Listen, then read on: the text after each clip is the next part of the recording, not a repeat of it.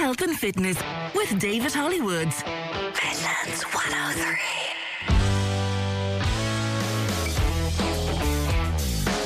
Hello and welcome to this week's Health and Fitness. As ever, I'm your host, David Hollywood. Let's have a look at what's coming up on the show. Creating opportunity and creating choice are the chosen themes of the upcoming Active Disability Annual Seminar, which is taking place in the Midlands next week.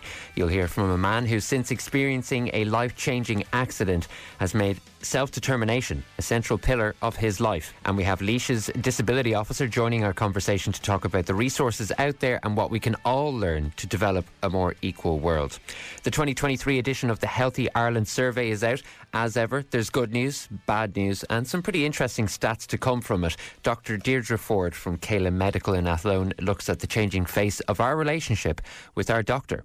And we have a national champion on health and fitness this week. Cormac Dalton of the Mullingar Harriers joins us to talk about his success and to look forward to the European Cross Country Championships in December. Now, I have a question for you here on health and fitness this evening. How important is being active? I think we all accept that being active is a really important part of our development, a part of our lives. Let's have a look at some interesting numbers. They've been released by Active Disability Ireland and their youth survey. Uh, they say that only 27.4% of young people with a disability find it easy to take part in physical activity. Uh, however, 70% nearly enjoy taking part in sport and physical activity. That gap is obviously deeply concerning if indeed the welfare of children and future generations is something that uh, we might be concerned with. Uh, I'm very glad to say on the programme this evening we'll be looking forward to the Active Disability uh, Ireland seminar. It's taking place in Portlaoise next week on the 29th of November in the Midlands uh, Park Hotel. Uh, I understand it's going to be extremely well attended. Tickets have just about all gone, uh, but we're going to cover some of the important issues that are at play when we talk about disabilities in Ireland and and in the Midlands. Uh, at this point, I'll introduce our two guests for this particular segment uh, Sport Inclusion and Disability Officer uh, with Laois Sports Partnership, Katrina Slattery, is on the programme. Katrina, thanks very much for joining us. Hi, how are you? Nice to be here. And a keynote speaker at this uh, upcoming seminar is uh, Fergus Farrell uh, from Athenry. Fergal, thank you very much for joining us as well. You're welcome. Thanks for having me on. It's um, great to uh, to um, have a have a opportunity to talk. No, not at all. Uh, Fergus, talk to me from a personal perspective. The conversation or the, the point I made about children with disabilities taking part in sport and physical activity. You know, almost 70% of them said that they do want to. Less than a third find it easy to do so. And uh, just over, uh, just under a third feel confident during PE, during physical education in class like none of us want our children to be going through those feelings and those experiences, do we? No, you're right. And um, I, I, I actually, obviously, from my own uh, background, you know, I actually do feel, um, you know, that those those um, results um, and um, people want to be involved. You know, yeah, yeah. but you have to be comfortable to get involved, and that's the big um, the big issue really is, you know, people are they feel that if they're asking um, for whatever it may be, that it's actually a hindrance. So they don't actually want to ask in the first place. Whereby, as a society, we should really be making as much. Um, we we should be making it as easy for people to get involved, no matter what the ability is or inability is. You know, and um, it really is an it is an issue, unfortunately. But uh, through the likes of active disabilities and all, in, you know, they're tackling it and they're trying to make it easier for everybody to get involved. And I can see in the not so distant future, you know, those numbers of people who want to get involved and actually who get involved will will start improving massively. You know. Um, Katrina, at this point, I want to bring yourself in to speak to what Fergus has just spoken about there, which is the gap that exists between the understanding of uh, somebody's disability and what they can and can't do and what they might want to do uh, versus uh, what we end up doing for that person or indeed what we end up not doing for that person. And, and a large part of it and a large part of how your work uh, as a disability officer with Laois Sports Partnership works is is closing that gap. You might talk to us about uh, the kinds of approaches that are taken uh, to help people, be it in clubs or sporting institutions uh, or indeed educational facilities, get their head around how uh, inclusion is is is a huge priority and how to go about it. Yes, so the vision statement really for Laois Sports Partnership is everybody active in County Laois. And how we do that, our aims is to work and develop clubs, coaches and volunteers, and support partnerships between the local sports clubs, community based organisations, and sector agencies, and give them opportunities for access to training and education in relation to sports and physical activity. Then try and provide target, targeted programmes for those groups and provide information about sport and physical activity to create awareness and access. At this stage, I suppose we this is where we would link in with Active Disability Ireland mm. to provide training. So Active Disability Ireland have training like disability awareness courses, disability inclusion training, autism and sport. So what we would do is we would offer those courses to clubs and Laois that are don't know how to deal or welcome somebody into their club, to just don't know how to deal with it.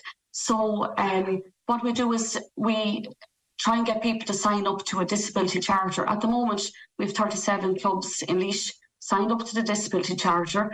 And by signing up to the charter, the groups to get resources to support them in their journey in addressing, uh, I suppose, the five uh, specific key areas, which would be openness, people, activities, facilities, promotion. How to how to deal with all of that? Okay, so it's it's a wide ranging remit that you've got, and and uh, some uh, really important objectives getting those objectives, reaching them, uh, involves bringing people together and, and getting uh, larger groups of people to interact with each other. And that's exactly what the Active Disability Ireland seminar in the Midlands Park in Portlaoise will be all about. I'm going to ask Fergus in a moment to talk us through uh, how he's going to be contributing uh, to it. Uh, but uh, from your perspective, Katrina, you might talk us through how important you think these seminars are. I, we just find these seminars are fantastic. It's great to hear from people like Fergus talking about his story and how he got involved in sport and physical activities. But also, I suppose, as us as sports inclusion disability officers, we get to link in with all everybody from around the whole uh, country. Yeah. So we can we can swap stories and you know what's working for you, what we do, and everybody tries to we're all providing each other with information, which is really, really fantastic. Fergus, you're a keynote speaker at the seminar next week. Uh, how are you when it comes to the public speaking, first and foremost? Um, I, am comfortable enough, you know, because I'm just telling my own story. Yeah. And, um, you know, and what I do with my talks is um, I just tell it as it is. Um, I I tell my story. Whatever people can take from my story is great but I don't try and force anything down anybody's. Um, you know, I'm not trying to force anything on anybody. I said, but the most important thing for me is that because of my very background as an okay, I, I have a disability now uh, that was brought on to me as from an accident five six years ago. So, but I also was massive into my sports prior to that. Uh, so I know how people were, um, as a sports person, how to train, how to get involved. Uh, but then also I know that from my accident and being in a wheelchair for a period of time and realizing when I came out of the National Rehabilitation Hospital uh, that the world really isn't designed uh, for people with disabilities, mm. you know, uh, and that hit me hard. It's interesting, isn't it, how until you are in someone else's situation or in their shoes, you can't access their perspective. And naturally, no one wants to go through anything in life whereby you get to finally understand in the fundamental way the perspective of uh, somebody with a disability because you've had uh, something happen in your life. But by the same token, it can be a gift in terms of the knowledge that you gain and develop, and you're using that now to help other people. Uh, can you, Fergus, tell us uh, what did happen to you and um, the perspective that you've taken afterwards, you've explained very well there, but you might describe to us exactly what happened. Um, so uh, it was a very so I was a self-employed man, very very busy, and uh, just one day I was lifting a metal bench in my yard and I ruptured my thoracic T9, 10, and 11. And one that went through my spinal cord, and I was paralyzed instantly from my belly button down. Now, the outlook afterwards wasn't great, um, but thankfully, I don't know what I, I, I, I tapped into, but I tapped into positive mental attitude. I tapped into visualization. And I tried absolutely everything because you know what? It was my life. And um, that's the big thing I've taken from this is, you know what I mean? It was my life. And I was going to fight and fight and fight for every last bit I could get out of it. And that's the, one of the big things I want to also show people is that, you know, it is your life. And um, it's up to you to to make the most of it. So even though there's a lot of things out there, like a lot of clubs and um, organizations that are doing amazing things for people with disabilities, it's still up to that person to really want to do it, you know, to get in that door first and foremost. Now, clubs and societies need to make it easier for them, and they are doing that. But at the same time, they can't be going to their door all the time saying, Come on, we have this here for you. As people, we have to take um, our own um, initiative. We have to take responsibility and get up and and, and um, take part. So that's the big thing for me is from my accident, being in a wheelchair for a, a good period of time. Now I was very lucky. I got back on my feet. I've and after getting back on my feet, what I've tried to do is take on these events to show people that you know every day is a day to improve. Every day is a day to make your life better, whether that's mentally, physically, emotionally, spiritually, whatever way you look at it. Yeah. There's a day to, to improve. And I've done that through taking on extreme challenges, like trying to, I walked across the country a year after my accident. After that, then I took on a massive project with a very good friend of mine, David Brown, called Project Power, trying to row across the North Atlantic from New York to Galway. Unfortunately, that wasn't a success for me. I had to be um, rescued off the boat mm. after 14 days. Uh, but I didn't let that deter me. It made me stronger. And now the last one was to do five marathons in four days. and I will continue to do those to show that, you know, this is what I do to make my life better. Yeah, we're going to talk about those events and uh, we might also touch on people who are just like Fergus and carrying the flag for inclusion, equality uh, for people with disabilities. And we will be talking again about the Active Disability Ireland seminar straight after the break. Health and Fitness with David Hollywoods.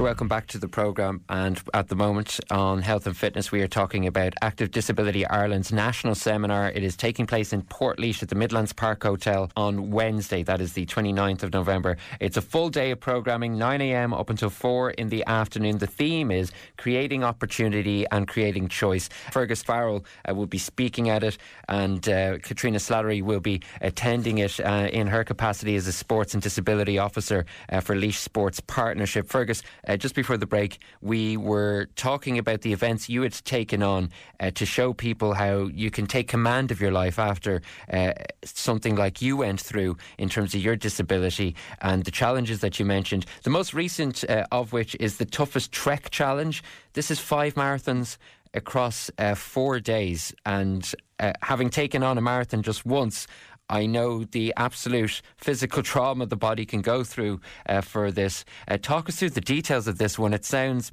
uh, just absolutely massive.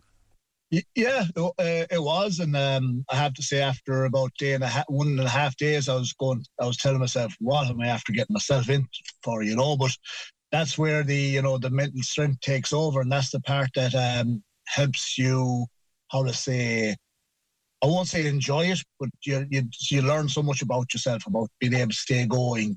Um, because again, I took the challenge on to to challenge myself, but also um, raise money for the National Rehabilitation Hospital, but also to wear awareness, like you know that it's up to yourself. I decided to do this. Nobody else decided to do this. I decided to do it, and um, uh, and when you decide to do something, you take hold of it, take ownership of it. The only thing that's going to stop you is, you know, maybe an injury, you know, or something like that. But when you take ownership of something in your life, uh, I believe um, it helps you out massively because and now you you have something to aim for, something to keep striving for, something to make you improve. And that, that that's why I take those on, you know. But the big thing is also to do them and show them that, you know, I may have a small disability, but that doesn't stop me from doing it. And whether that is something else for somebody else, you know, whatever it may be, I believe always aiming high and and and going for it, and uh, that will help you out massively in your life, you know, mentally and physically. Katrina, it strikes me that uh, listening to Fergus there, that attitude must be something that you recognise in your work. I, I, imagine in your work you've met plenty of people who've decided to take that perspective on their lives. Yes, we've run a lot of wheelchair sports in Laois. Um, we have wheelchair rugby, we've wheelchair basketball, we've wheelchair hurling. So yes, I meet uh, people like this all of the time, and we're very lucky through funding through Sport Ireland, through dormant accounts and different other streams that we can actually recognise that there is a need for more activity and possibly things that people need. So this year we actually opened up a gym in the Irish Wheelchair Association in Portlaoise through funding from dormant accounts. It was a need that we see that we seen uh, it was needed from and we worked with Sylvia in the IWA in Portlaoise and we now have a sports and physical activity hub for all service users and people with disabilities in Laois. And it's supported by the IWA.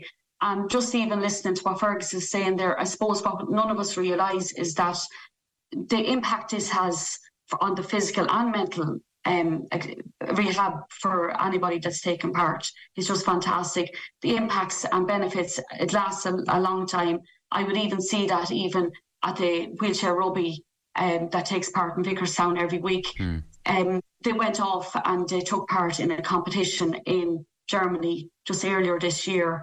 And it, this was probably something that that group would never have got um, the chance to do. Um, we do a lot of other sports as well, just not with people with physical disabilities. This year, um, has now become one of the largest visually impaired and blind hubs for many sports like athletics, soccer, golf, tandem cycling and swimming in Ireland. And it was such a huge success that we're actually opening that up in 2024 as a para training group. And we're going to link in with the IWA sport as well. Through dormant accounts funding as well, we were able to purchase disability bikes. So we have bikes that are stored in Vicarstown and we have a lovely new blue way there now as well. So people can take out the bikes and children and families and adults can all go cycling. We have a battery assisted bike that a wheelchair user can sit on the front. Mm. We have tandem bikes that if somebody isn't able to cycle for whatever reason, that they're able to take them out.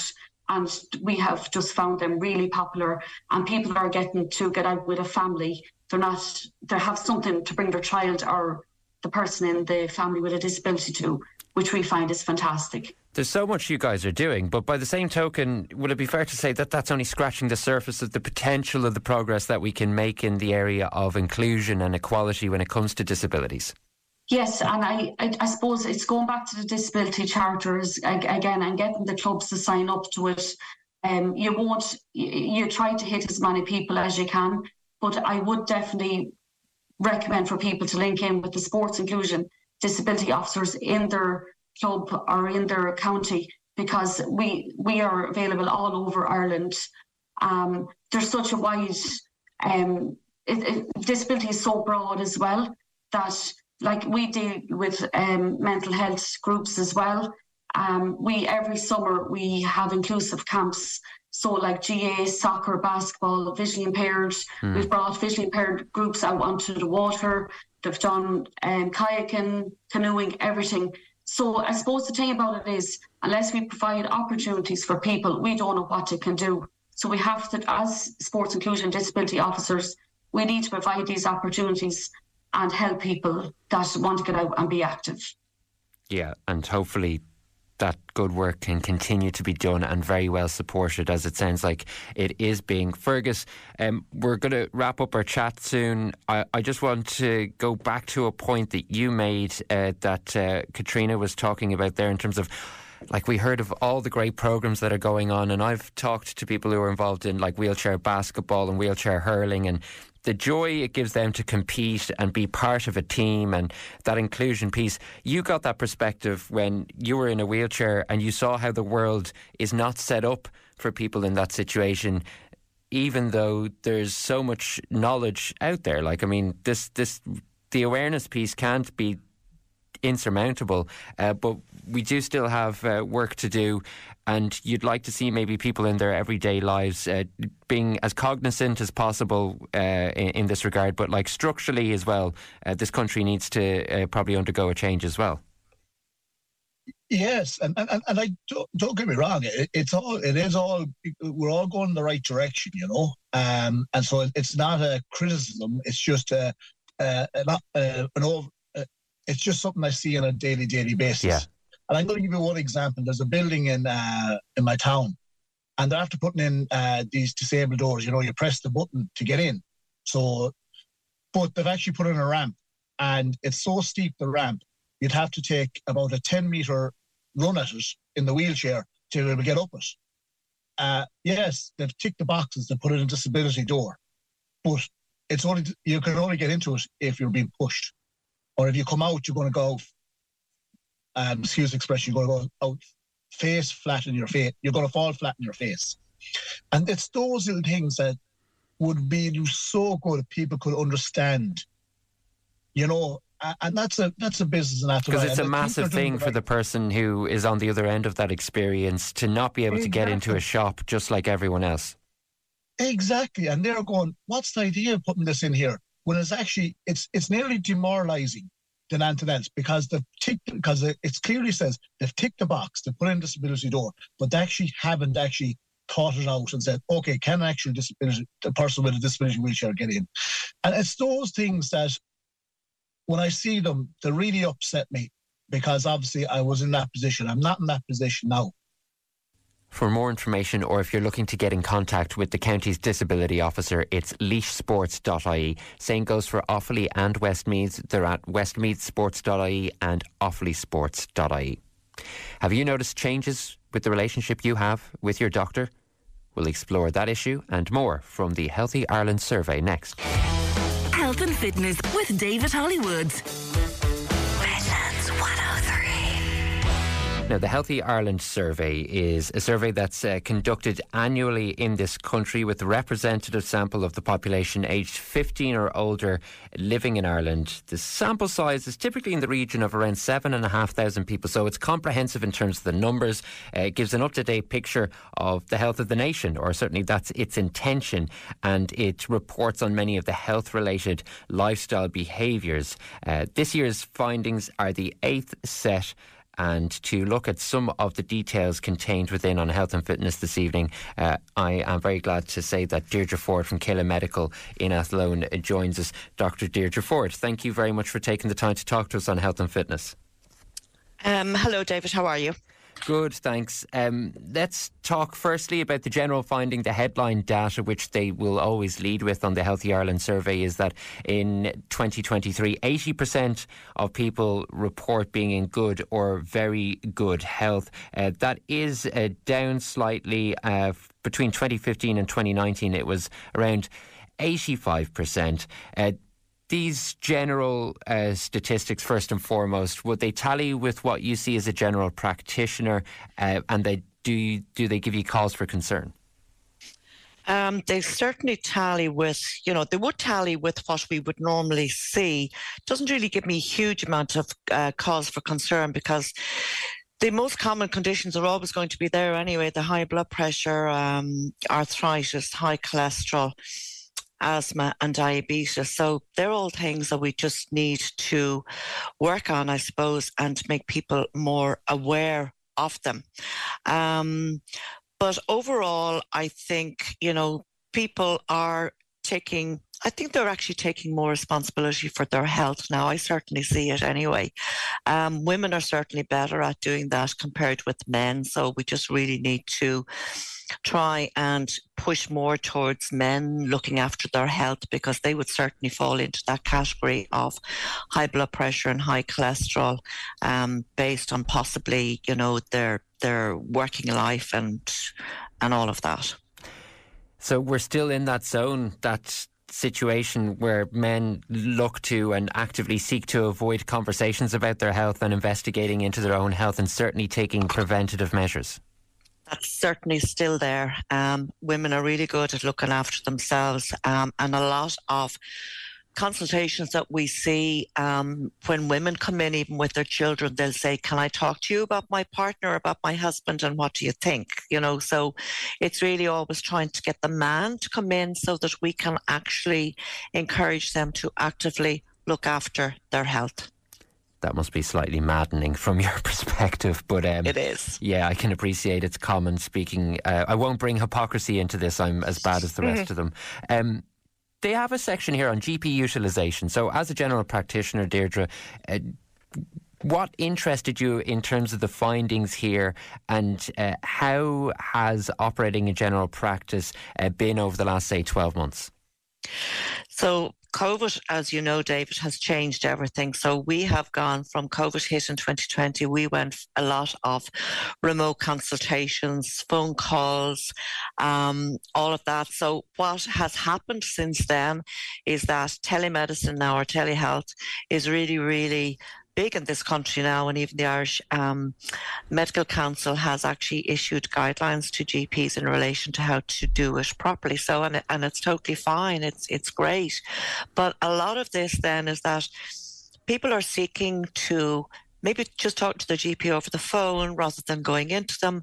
And there's a lot of even going to the out of hours doctor because a lot of pe- people can't actually get to uh, register with the GP. So a lot of the out of hours um, doctors are being used as the uh, basically the the primary carer. Uh, for a family.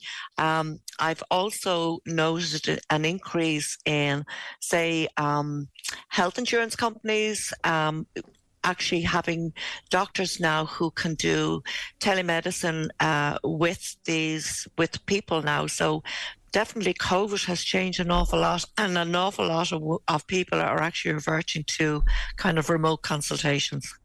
Okay, and you've spoken to us on Midlands 103 before about the remote consultations that they do absolutely have their place in medicine and in, in, in treating patients, uh, but there are yep. certain limitations to them.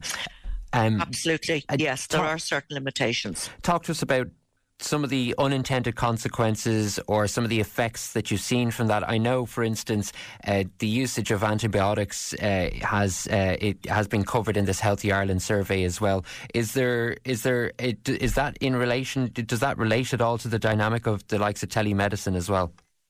Possibly also um, because if you look at antibiotic use um, in this particular um, survey, they have noticed that there has been a consistent gender gap really with antibiotic use again with with men not actually seeking um, out GPs anyway but women in all age groups up to the age of 75 are more likely than men to take an antibiotic. But one thing I think that jumped out at me there is that a lot of um, people say over the age of 55 um, women especially may be more prone to developing, say, urinary infections.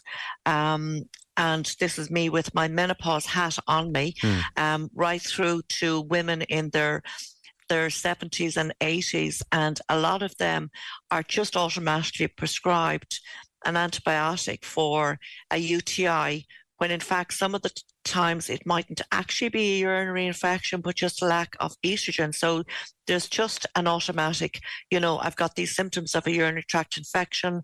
There's no uh, dipping of the urine. It's all done over the phone. No problem. We'll send you um, a script for an antibiotic. So there's definitely an, an increase in that.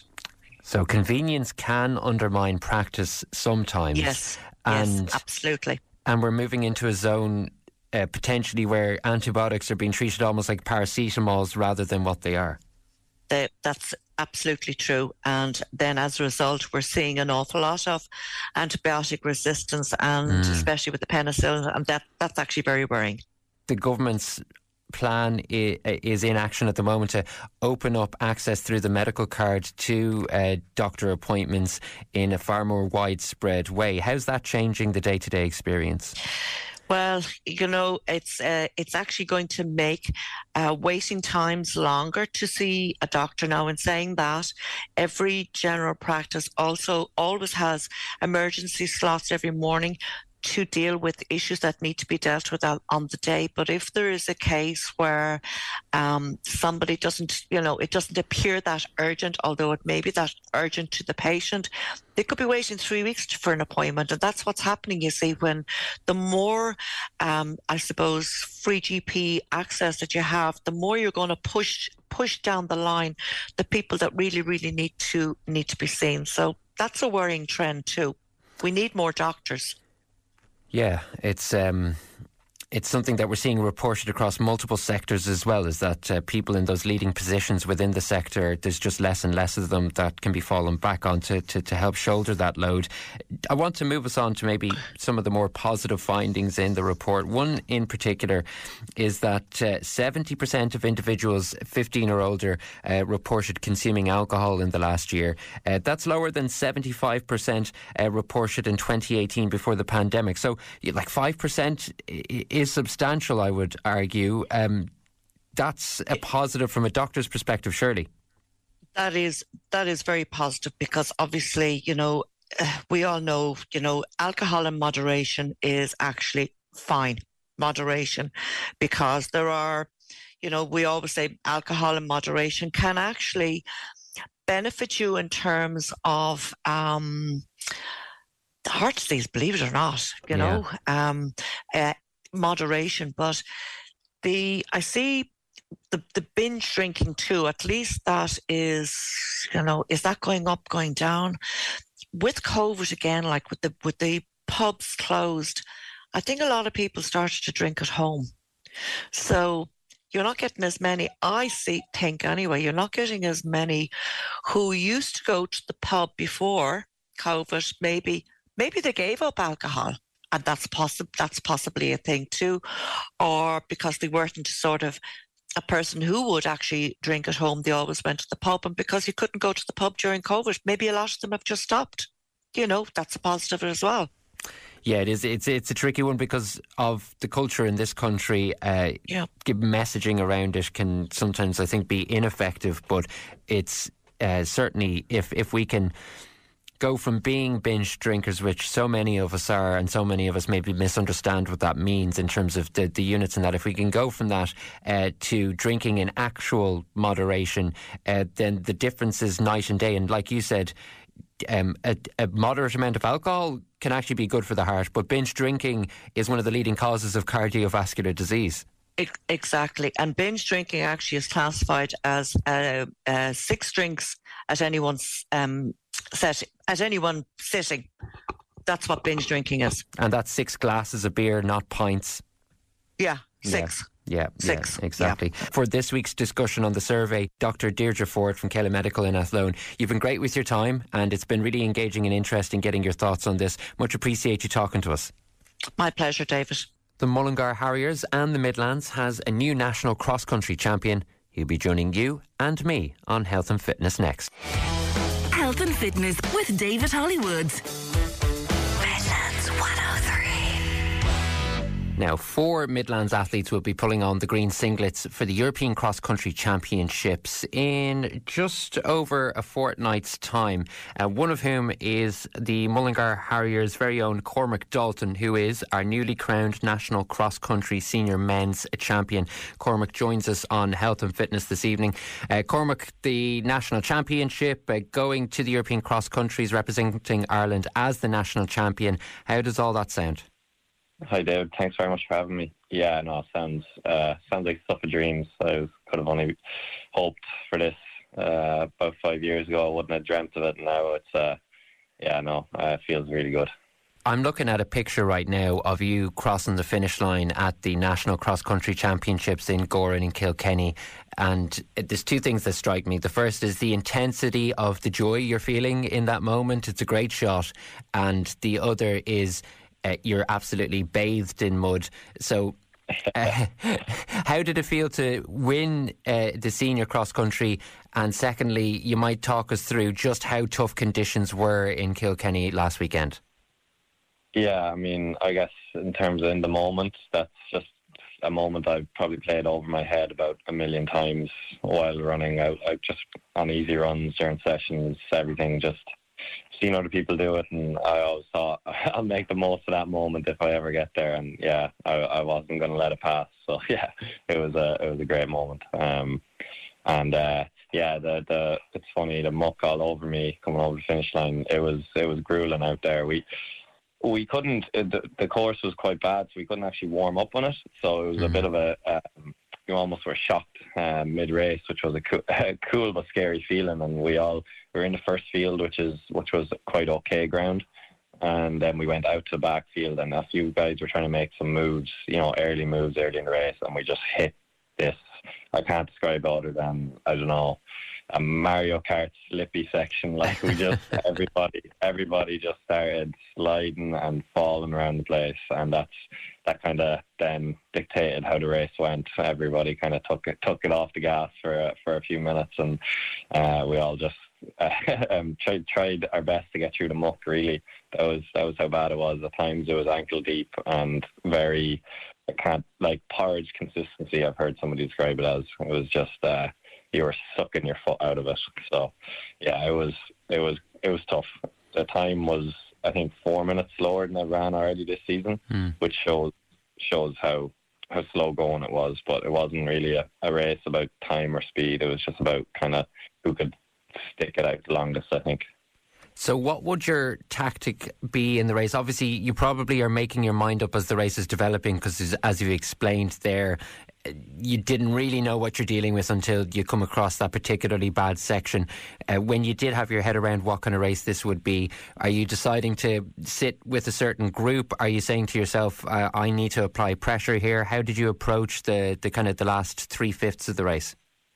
Yeah, so I guess I knew the muck would make it like really tough, and there was one or two guys like the uh, Kevin uh, Kevin, who came second, and Hugh came third, they actually kind of took that onus on themselves to push it through the muck.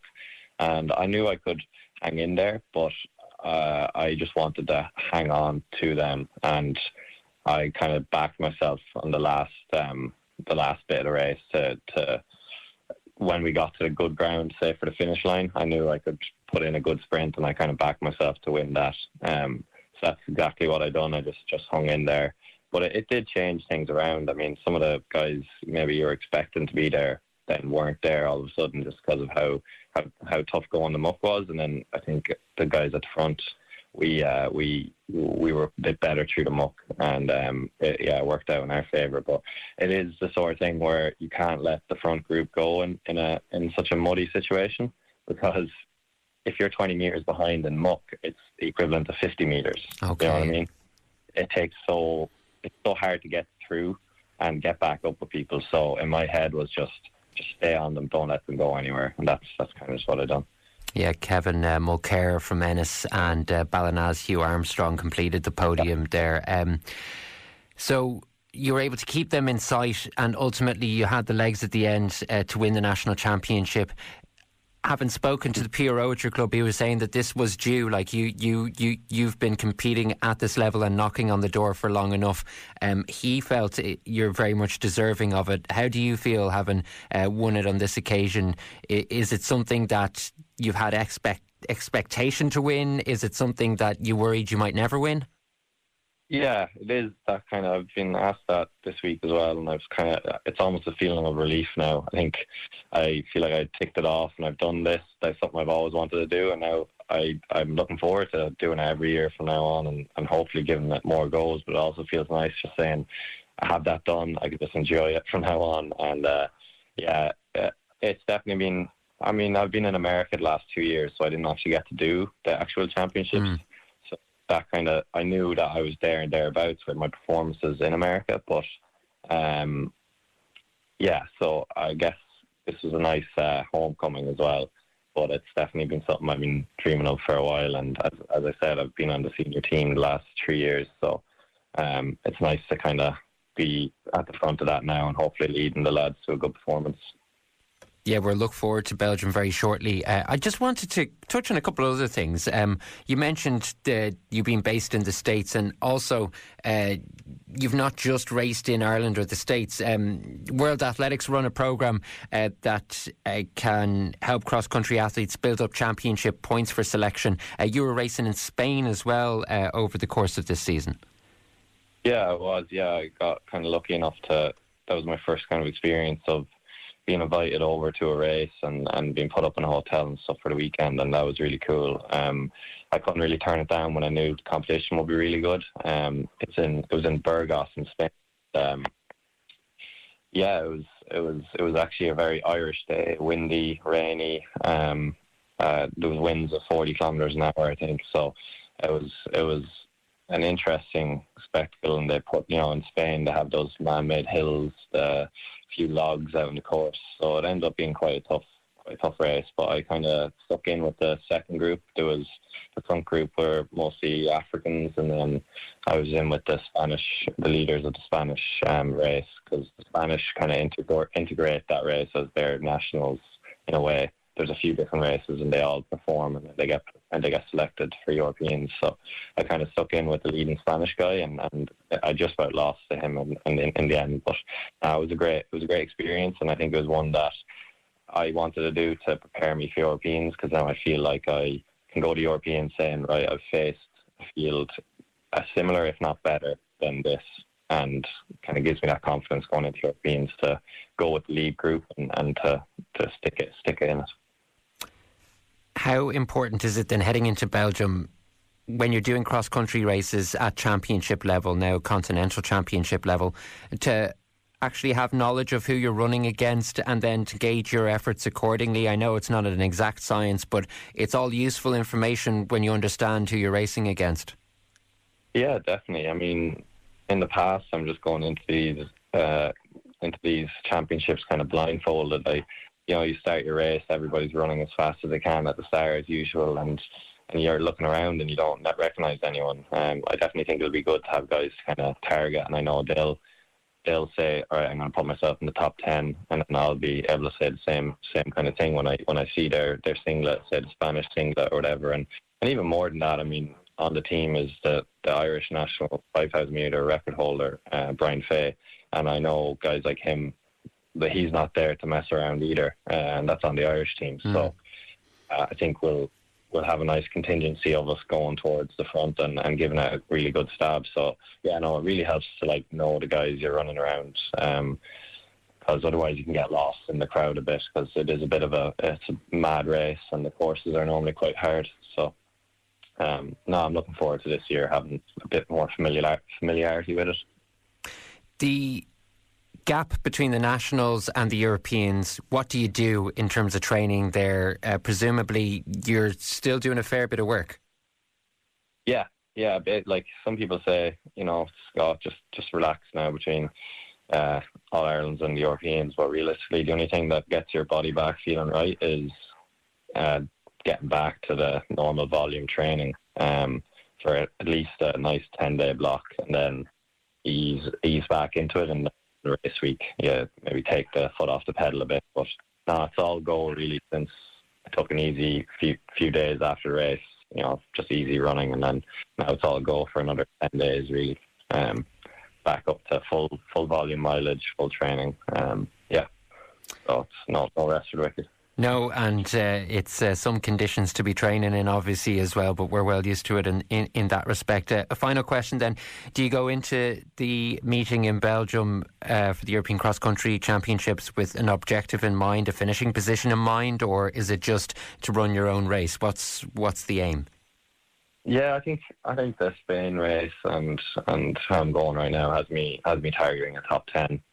Um, it would me it would it would top 10 at European very hard. European cross in particular is, is quite a tough task, and I think I would put my name out there even further um, at the minute, which would which would mean a lot for me in terms of just getting getting exposure and uh, things like that. So that's that is the aim, and I think it's achievable. Um, just it will take yeah, you have to perform your best at these challenges because everybody else is, is trying to do the same. So um, it won't be easy, but yeah, that's my aim and really.